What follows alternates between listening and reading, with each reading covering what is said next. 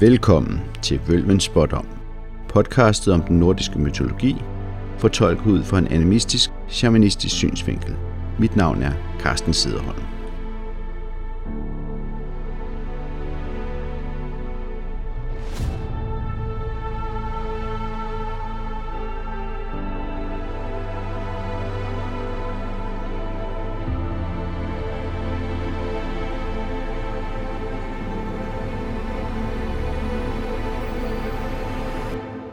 Sidst lovede jeg, at jeg næste gang ville fortælle om den hedenske jul.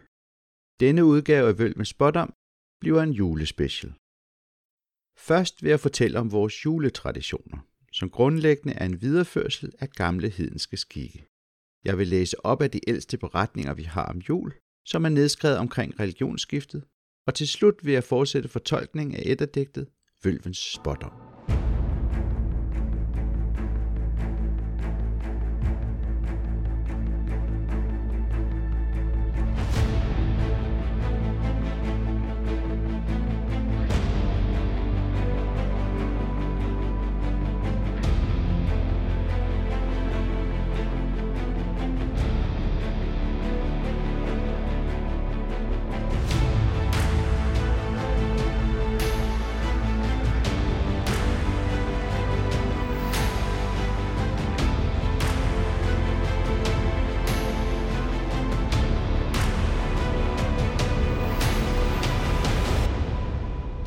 Rart, hvis vi havde en samtidig beretning om, hvordan man fejrede jul inden religionsskiftet, Så fortalte nuanceret om de forskellige traditioner og deres baggrund. Det har vi desværre ikke. Vi må derfor stykke forskellige brudstykker sammen og komme med nogle kvalificerede bud på, hvordan man fejrede jul. Vi er til gengæld hjulpet godt på vej af, at den måde, vi fejrer jul på i dag, er mere hedensk i sin oprindelse, end den er kristen. For ser vi bortset for krybespil, stjernen i toppen af juletræet, Lucia-optog og julesalmer, så er julen en gammel hedensk fest, der er fortsat ind i moderne tid. Omkring religionsskiftet ville kirken gerne skifte ordet jul ud med et kristent ord som kristmesse. Det havde man held til i England, hvor ordet blev til Christmas. Det lykkedes dog ikke i Norden, hvor vi stadig kalder højtiden for jul.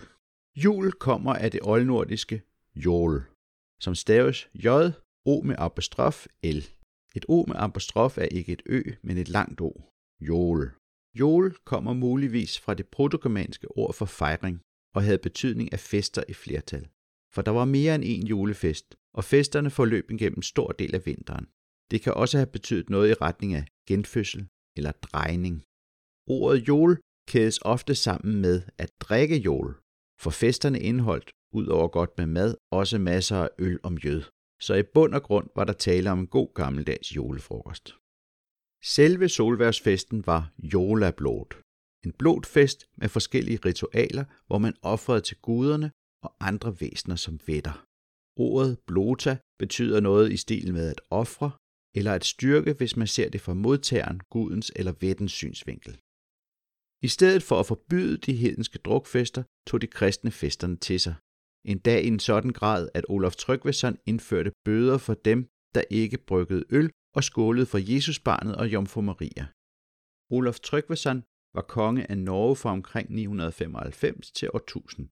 Det er ham, der har fået æren for at kristne Norge og Island. Man skulle brygge, hvad der svarer til ca. 16 liter øl per mand til tre dages julefest.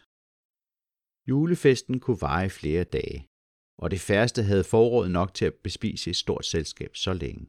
Derfor var julen traditionelt set et sammenskudskilde, hvor alle deltagere tog noget med til bordet.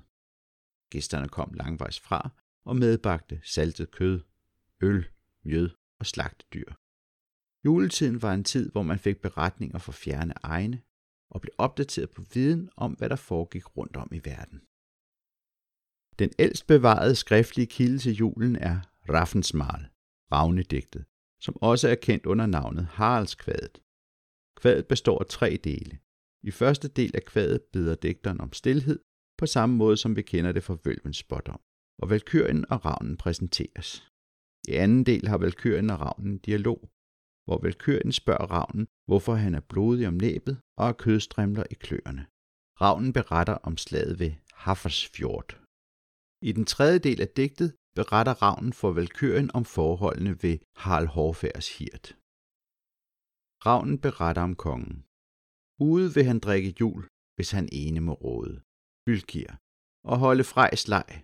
Som barn var han ked af at varme sig ved kogeilden og sidde inde i den varme kvindestue med dunfyldte vanter. I denne sammenhæng er frejs leg en reference til kamp. Kongens navn Fylkir er en reference til en fylking, som er en kampopstilling. Kvadet er den første kilde, vi har på jul. Vi bliver ikke så meget klogere om, hvordan man holdt jul før religionsskiftet, men vi kan forstå, at man drak jul, og at det foregik om vinteren. Til daglig drak vikingerne tyndt øl med en lav promille. Også børnene drak øl. Øl blev drukket i store mængder, fordi vandet i vikingetiden kunne være sundhedsskadeligt.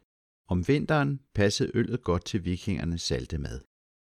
Ved særlige lejligheder som jul drak man den stærke og lærede øl, og man drak mjød, der er vikingernes vin brygget på gæret honning. Vikingerne kendte også til vin brygget på gærede druer, men det var en fin importeret vare, som hørte overklassen til. I Håkon den Gode saga fortælles det, at verden under juleblodet startede med at udråbe en skål for Odin. Alle i salen skulle tømme deres bære for kongens sejr og magt. Næste skål gik til Njord, der skulle sikre en god fangst og søfarende en sikker rejse over havet. Så drak selskabet for guden Frej med ønske om årsvækst og fred. Frej var gud for frugtbarhed, og at drikke og ofre til guden Frej handlede om, at varmen og frugtbarheden skulle vende tilbage, når man efter solværvsfesten gik lysere tider i møde. Når man havde drukket det mest betydningsfulde gud og skål, skålede man for skalleguden Brage for at sikre god underholdning. Og siden fortsatte man med at skåle til minde om dem, der var faldet bort i årets løb. En vigtig del af juleblodet var at spise de dyr, som blev offret til gudernes ære. Kvinderne kogte offerkødet over ildstedet, og gæsterne fik som en del af ritualet stænket blod fra dyrene på sig. Man har også haft særlige ritualbygninger, hvor man spurgte blod på væggene. Særligt svinekød havde en høj status og har uden tvivl været spist under juleblodet. En del af kødet har været saltet, det gjorde gæsterne tørstige, så de drak tæt af den stærke øl. Inden maden blev sat på bordet, blev den indvidet af verden. Der er desværre ikke overlevet ved, hvad man sagde. Man kan forestille sig, at der også har været særlige ritualer forbundet med at hedre de slagtede dyr og deres ånder. Det kendes blandt andet fra myten om Thors rejse til Udgård, hvor drengen Tjalfe bryder et tabu ved at brække et ben fra den af Thors geder, de spiser, for at få fat på den eftertragtede marv. Det medfører, at geden bliver halvt, da Thor indviger skinnene og knoglerne med sin hammer for at vække dyrene til live igen. Jeg mener, at det bunder i nogle særlige ritualer, der skal sikre, at dyrenes ånd vender tilbage, så dyret kan spises på ny. Den slags ritualer er jeg ret sikker på, at man også har haft i forbindelse med juleblod. I vikingetiden offrede man ikke kun til guderne, men også til de lokale værneånder, vætterne. Vætterne bosætter sig under menneskenes boliger og foretrækker tøj i grålige nuancer. I nordisk mytologi kan ordet vætte til tider også optræde som en samlebetegnelse for guddommelige magter herunder aser, vaner og anonyme kollektive guder som landvætter. Men oftest mener man de lokale værneånder. Sagerne beretter om fredelige venskabelige forbindelser mellem vætter og mennesker, men det fortælles også, at vætterne kan være tyvagtige og forårsage sygdomme og ulykker, hvis man ikke behandler dem ordentligt. Det er derfor en rigtig god idé at være på god fod med stedets vætter. Det kan man for eksempel blive, hvis man offrer til vætterne. I 1800-tallet begyndte man at beskrive julenissen med den røde hue. Ligesom med vætten skal man huske at ofre til nissen ved at stille en skål grød frem. Ellers kan nissen finde på at drille. Tidligere var nissen ikke altid god. Hvis nissen ikke blev behandlet ordentligt, kunne han tage en frygtelig hævn. Jeg er ret sikker på, at det er vætten, der har udviklet sig til vores dages nisse. Den oprindelige julemand i Norden var Jolnir eller Javloherre. Begge ord betyder noget i retning af julens herre. Jolnir er et af Odins mange navne, når han optræder som julens gud, og flere af den oprindelige julemands træk kan spores tilbage til Odin, for eksempel julemandens kappe, hans hætte og hans lange hvide skæg. Oprindeligt beskrives, hvordan julemanden rider gennem natten på sin hest. I vikingetiden var det god skik at dele gaver ud til sine frænder, og det har stormanden helt sikkert gjort ved juletid. Man kan forestille sig, at gudernes høvding Odin har gjort det samme. Måske har der været et ritual, hvor stormanden klædte sig ud som Jolnir og delte gaver ud. Et af Odins navne, Jolfad, Fader Jul er sikkert blevet til det engelske Father Christmas. I USA blev hesten til rensdyr, måske fordi forskellige hedenske traditioner smeltede sammen. Julemanden, som vi kender ham, som en stor tyk mand med nissehue og hvidt skæg, blev opfundet i 1930 til en Coca-Cola-reklame. Julebukken er også en nordisk juletradition. I dag kendes den som en buk lavet af halm, der er bundet sammen med røde bånd. I folketroen var han et overjordisk væsen i bukkeskikkelse, som man kunne påkalde sig i lejen. Julebukken kan have forbindelse til dyrkelse af guden Thor, da den under tiden var udstyret med en hammer, og da Thor rejser rundt i en vogn trukket af to bukke. Oprindeligt kan det være et levn for en gammel skik med at ofre en buk til jul. De første beretninger om juletræer kendes fra Tyskland i 1500-tallet, men traditionen kan være meget ældre. Nogle forskere knytter traditionen til elgamle førkristne traditioner med hellige træer som verdenstræet Yggdrasil. Juletræet kan have rod i en germansk skik, som man også har dyrket i Norden. Man kan forestille sig, at man om vinteren har pyntet et træ op for at symbolisere livet og varmens genkomst. Men det er rent gætværk. Der fortælles beretninger om det hellige træ Tordenen, der blev beordret fældet af den katolske ærkebiskop Bonifacius i begyndelsen af 700-tallet. Bonifacius var ærkebiskop over de tyske områder ved Rhinen og havde hørt rygter om, at indbyggerne i Gasmar om vinteren samledes omkring et stort gammelt egetræ.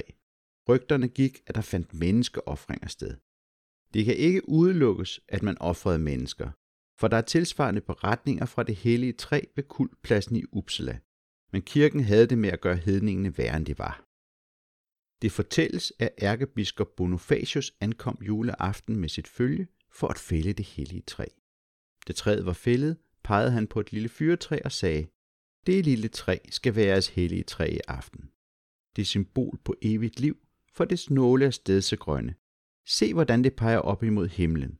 Lad os kalde det Kristusbarnets træ, og samles omkring det, ikke i den vilde skov, men i jeres hjem. Ifølge beretningen virkede det så overbevisende, at det tilstedeværende lå sig døbe.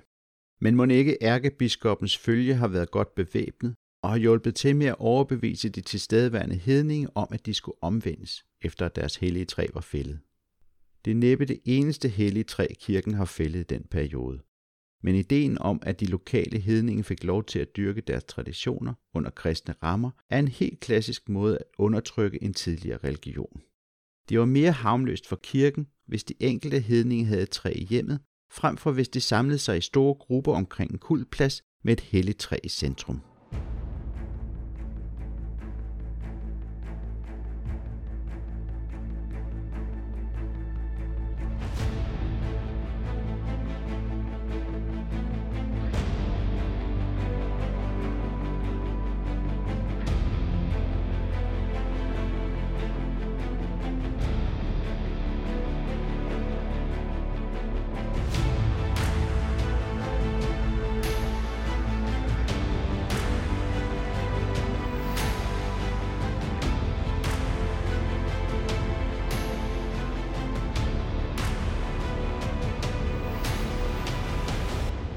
Et af de mest berømte værker i den islandske middelalderlitteratur er Heimskringla.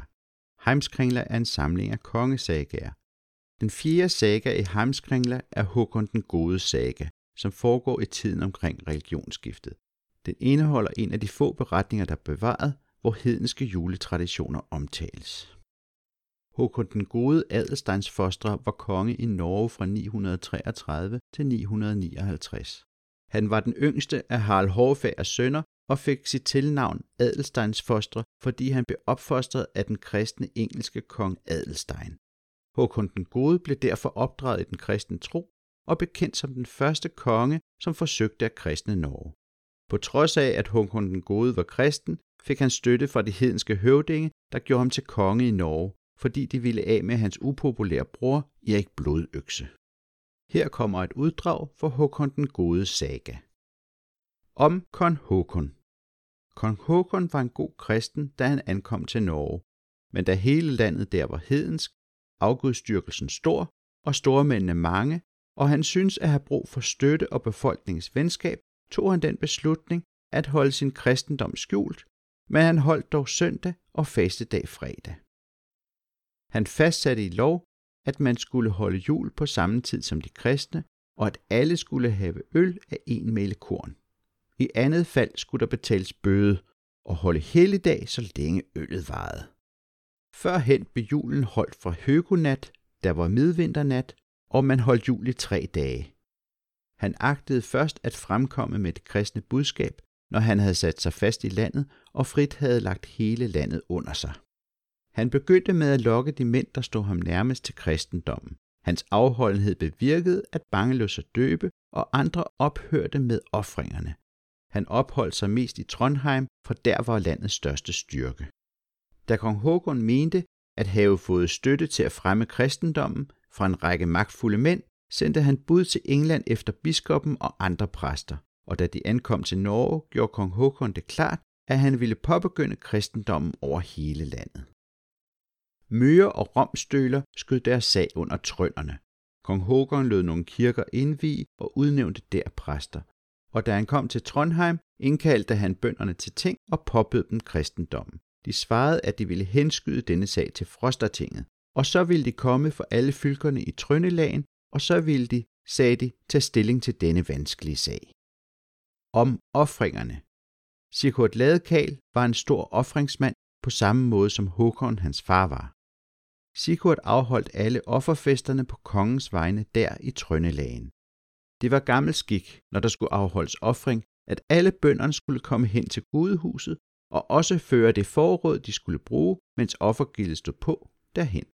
Ved dette gilde skulle alle have øl, og der blev også dræbt forskellige slags småfæ og ligeledes heste. Alt det blod, der kom fra dem, kaldte man dengang laut. Og man havde blodet i lautkar, og lavtkvaster og lignende stænkekoste, og med disse ting skulle man rødfarve aldrene og på samme vis gudehusets vægge både ude og inde, og desuden stænke blodet på folk. Slagtekødet skulle koges til glæde for folkene. Der skulle være bål med kedler henover midt på gulvet i gudehuset. Bære skulle bæres om ved ilden, og den, som afholdt gildet og var høvding, skulle sine bæret og al offermaden. Først Odins bære, der skulle drikkes for kongens sejr og magt. Og derefter njordsbær og frejsbær for årsvækst og fred. Derefter brugte mange at drikke bragesbær, og folk drak også bær for de slægtninge, der var blevet højlagte. Det kaldte man mindebære. Jarl Sigurd var en gavnmild mand. Han gjorde det, som siden er blevet meget omtalt, at han holdt et stort gæstebud på lade og afholdt ene mand alle omkostningerne, dette nævner Kornmark Øgmundsson i Sigurds Verden bærer dig hverken vådt eller tørt at bringe. Jarlen giver gavmildt. Guder dræbte tjase, vits værn af ingen ved jeg overstråles. Den gæstfri jarl glædes, gramen vandt sig rigdom. Tinget på Frosta. Da kong Håkon kom til Frostating, var der ankommet en stor mængde bønder. Da tinget blev sat, talte kong Håkon, og han begyndte med, at det var hans bud og bøn til bønder og gårdmænd, mægtige som rige, og hele folket til lige, at unge som gamle, rige som fattige, kvinder som mænd, alle skulle lade sig kristne og tro på én Gud, Kristus, Marias søn.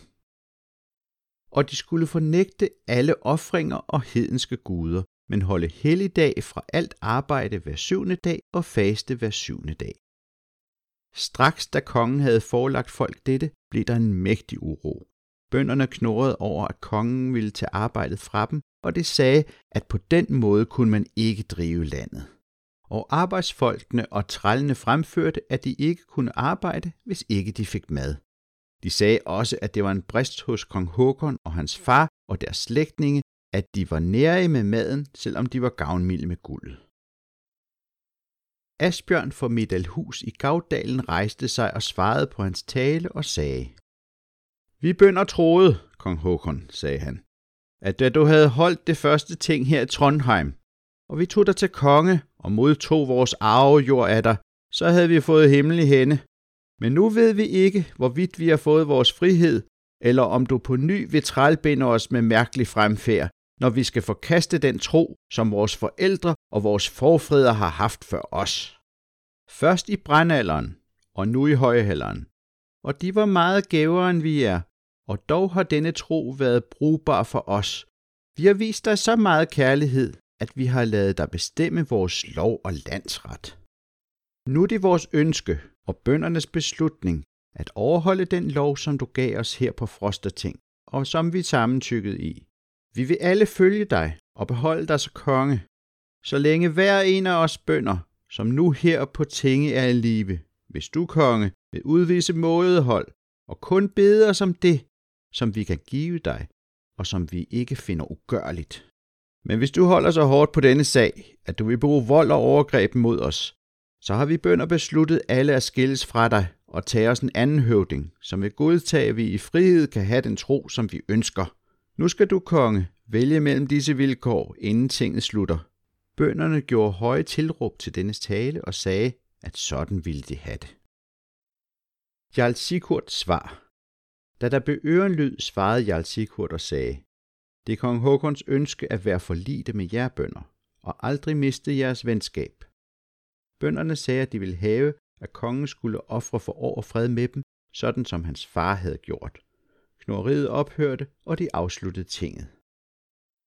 Derefter talte Jarl Sigurd med kongen om, at denne ikke fuldstændig kunne nægte at gøre, som bønderne ville. Han sagde, at andet ikke ville gå an. Det er konge, som du selv kan høre ønskeligt og magtpålæggende for høvdingene og dermed hele folket. Nu skal vi, konge, finde et godt råd derimod. Det blev kongen og jarlen enige om. Om offringerne. Om efteråret ved vinterdag var der offergilde på lade, og kongen kom der til. Han havde altid hidtil, når han havde været til stede ved offring, brugt at spise i et lille hus sammen med få folk.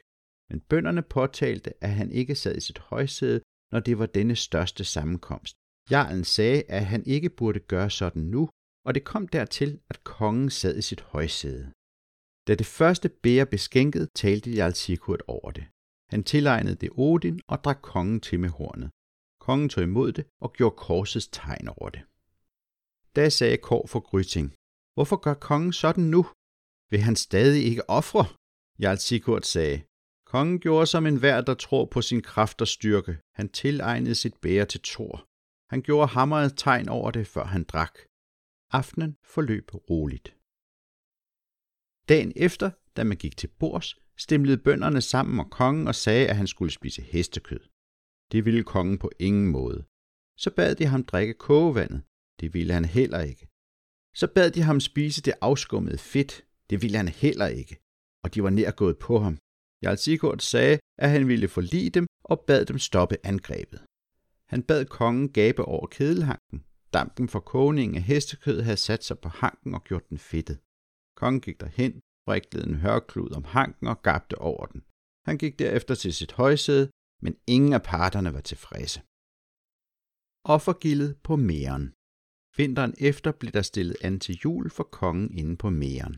Da julen nærmede sig, holdt de otte høvdinge, der særligt stod for offringerne for hele Trøndelagen, møde. Fire af dem var for det ydre Trondheim, Kåre for Gryting, Asbjørn for Middelhus, Torbjerg for Varnes og Orm for Jokse. Af indtrønder var der Blotulf for Ølveshøj, Naffe for Stav i Vetterdalen, Trond Hage fra E og Thor Skæg fra Husbø i Inderrøen. Disse otte mænd blev enige om, at de fire udtrønder skulle gøre en ende på kristendommen, og at de fire indtrønder skulle tvinge kongen til at ofre. Udtrønderne drog på fire skibe sydpå til Møre, hvor de dræbte tre præster og brændte tre kirker, inden de vendte tilbage. Da kong Håkon og Jarl Sigurd kom til Mæren med deres hær, var bønderne ankommet i et stort tal. På gæstebuds første dag løb bønderne imod ham, og de påbød ham at ofre og truede ham med en hård medfart i modsat fald. Jarl Sigurd gik da imellem dem, og det kom til, at kong Håkon åd nogle stykker hestelever, og han drak alle de mindebærer bønderne skænkede ham, uden at gøre korsets tegn. Da gildet var slut, drog kongen og jarlen direkte ud til lade. Kongen var i meget dårlig humør, og han gjorde straks klar til at drage væk fra Trondheim med hele sin hær. Han sagde, at han skulle komme talstærkere til Trondheim en anden gang og gælgælde bønderne dette fjendskab, som de havde udvist ham. Jarl Sigurd bad kongen ikke lægge trønderne dette til last og sagde, at det ikke ville gavne kongen at true eller at have blandt indlandske folk, og ikke mindst der, hvor landets største styrke befandt sig, Trondheim. Kongen var så vred, at man ikke kunne tale med ham. Han forlod Trondheim og tog sydpå til Møre, hvor han opholdt sig om vinteren og om foråret. Da det gik mod sommer, samlede han folk om sig, og det hed sig, at han ville drage mod trønderne med den her. Det var det, der er gengivet om jul i Håkon den gode saga. Kort tid efter fik kong Håkon der andet at se til, da han fik nyheder om, at Erik Blodøkses sønner var kommet ind i landet sydfra og nu herrede vildt omkring i Viken. Men det er en anden historie.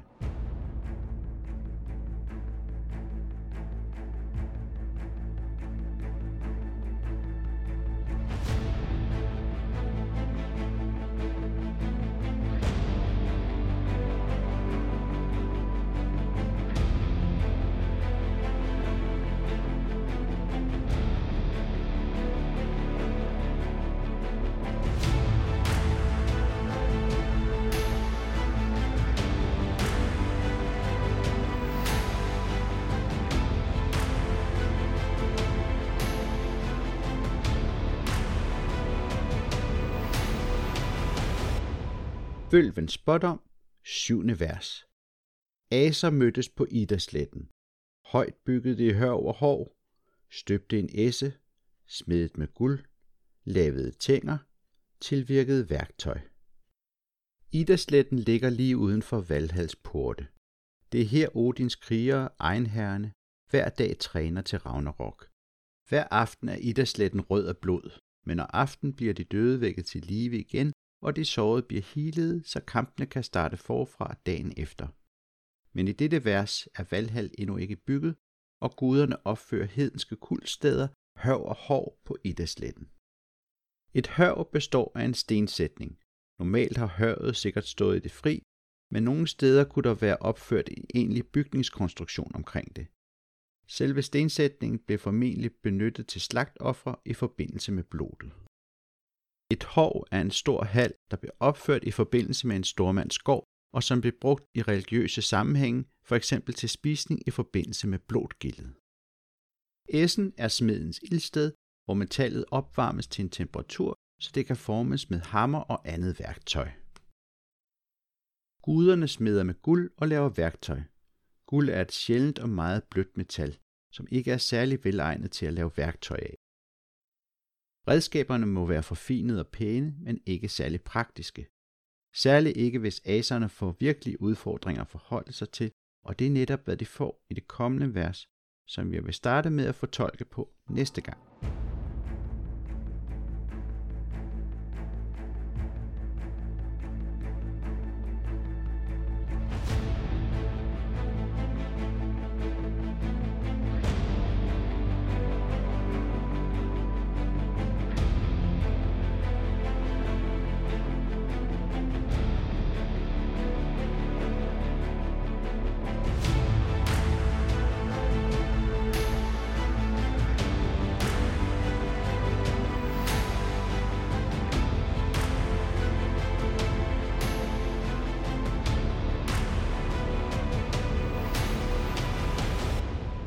Tak for denne gang. Det var det, jeg havde at fortælle om den hedenske jol. Jeg håber, at du har lyst til at lytte med, når jeg næste gang fortæller om jætterne og fortsætter med at tolke på digtet Vølvens Spottom. Musikken, du har hørt, er Culmination, som er komponeret af Elliot Middleton. Hvis du gerne vil bidrage til at gøre podcastet endnu mere synligt for andre, så flere får mulighed for at lytte med, må du meget gerne gå ind og give det en god anmeldelse i iTunes. Podcastet har også en Facebook-side. Du er også meget velkommen til at skrive og stille spørgsmål under de enkelte poster på Facebook. Man kan også anmelde Facebook-siden. Tak for i dag. Glædelig jol. Over fred.